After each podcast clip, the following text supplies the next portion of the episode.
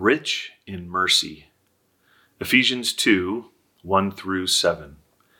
And you were dead in the trespasses and sins in which you once walked, following the course of this world, following the prince of the power of the air, the spirit that is now at work in the sons of disobedience, among whom we all lived in the passions of our flesh, carrying out the desires of the body and the mind and were by nature children of wrath, like the rest of mankind.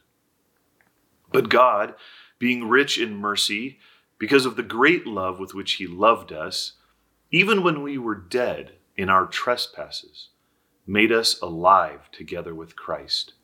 By grace you have been saved, and raised us up with Him, and seated us with Him in the heavenly places in Christ Jesus, so that in the coming ages he might show the immeasurable riches of his grace in kindness toward us in Christ Jesus. There are two pictures in these verses that I'm excited to share with you. And I just can't fit it into one devotion. So I'm splitting it into two parts, and you'll have to come back for part two. Here are the truth statements First, we were dead in our trespasses. Second, God is rich in mercy. Well, how do these two work together in these verses? How does God's mercy apply to me? Why should I care that He's rich in mercy? Well, the verse says that I trespassed. There was a clear boundary a boundary line set by God, and a big no trespassing sign was posted throughout his perfect instructions. And I repeatedly crossed that line. And I didn't just put a toe over the line, I trespassed far down the path of sin, following the course of this world, with Satan himself leading the parade we tend to think of trespassing as a minor offense with a minor punishment, but that completely depends on where you're trespassing, doesn't it?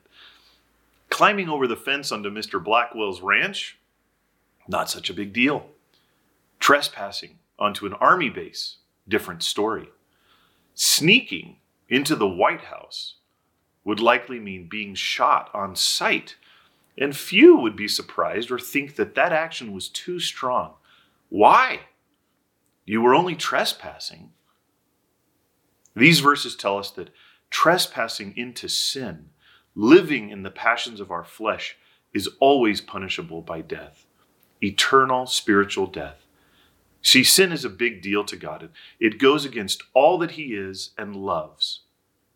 And this is what I deserved.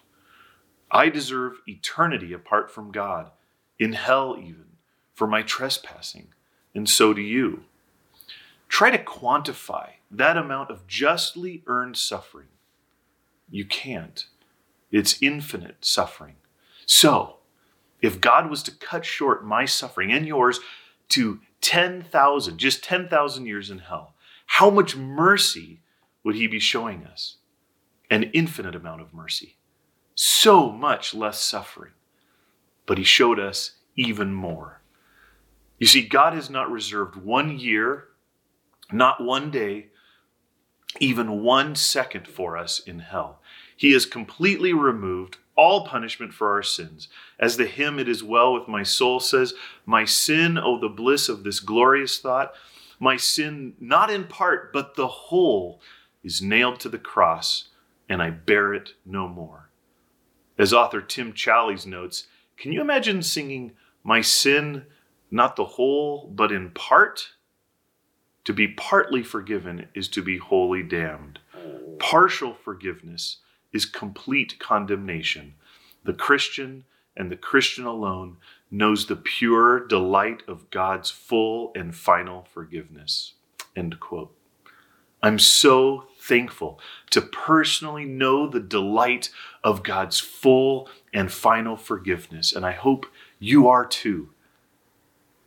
And now that we've explored the meaning of being dead in our trespasses, we're ready to delve into part two next time. What is this stuff called mercy? And how does one become rich in it?